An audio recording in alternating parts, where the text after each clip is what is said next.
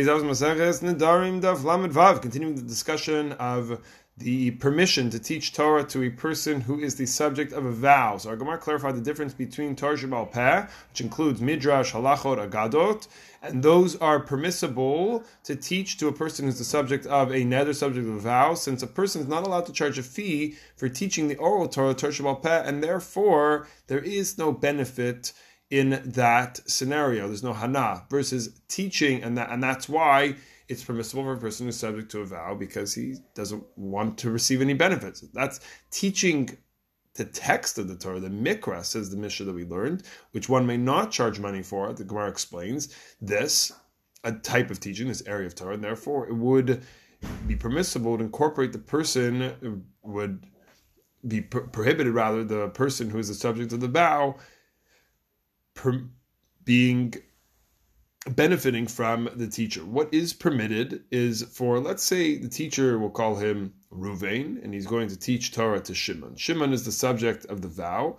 His, not Shimon, rather Shimon's children. So Shimon doesn't have the ability to teach his children Torah. It's a Torah requirement to teach your children Torah.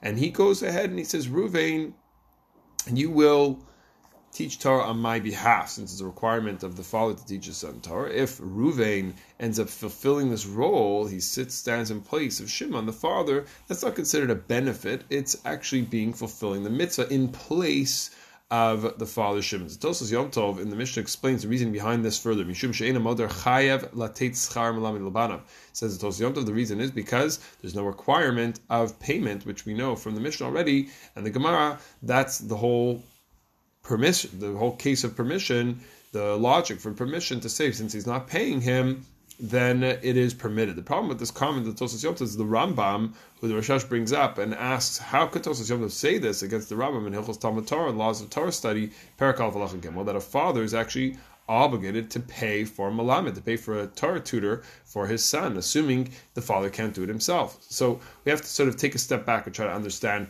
the Rambam, what the Rambam was talking about. What was the source, the Rambam, for this halacha that a father is chayav l'shalom malame, to pay a tutor to teach Torah to his, to his child? The Lechem Mishnah was not sure the source. He even said, Ze lo matzati mefurish. He doesn't have a Torah source, an explicit source for where the Rambam got this from, and ended up concluding that the obligation to pay, quote-unquote, is rabbinic rather than biblical, and its force comes from the fundamental institution of Rabbi Yeshua ben Gamla, the great Torah scholar, in the Gemara, quoting the Gemara in Baba Basra, Chav Aleph Mem Aleph, who said every community, every locale has to set up a system of Jewish education, of Torah education in every place, and this would, of course, include a father's obligation towards paying for tuition for a Torah education for his children. However, the Hagos Maimonios has an even more authoritative, stricter source taking on this issue. The mitzvah of Talmud Torah, the mitzvah of Torah study, of teaching Torah, is like every other mitzvah in the Torah, in the sense that we should, we should and must spend money on the fulfillment of it, and it may even be something that we coerce on a person.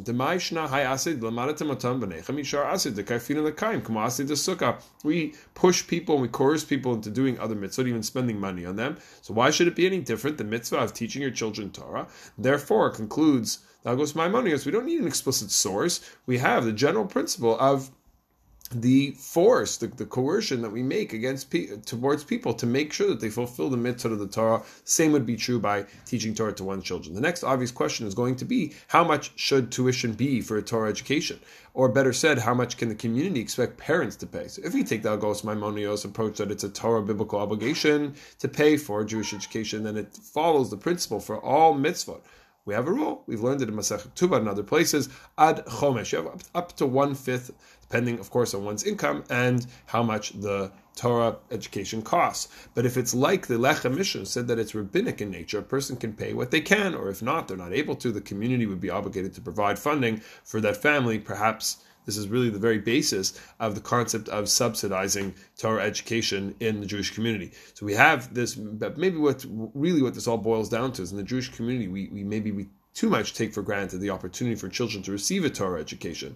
Today's daf reminds us to be grateful for all these institutions, all these places that are teaching Torah to our children, to do all we can to support them and enable them to teach all the young Jews of our generation Torah and a life of Jewish observance.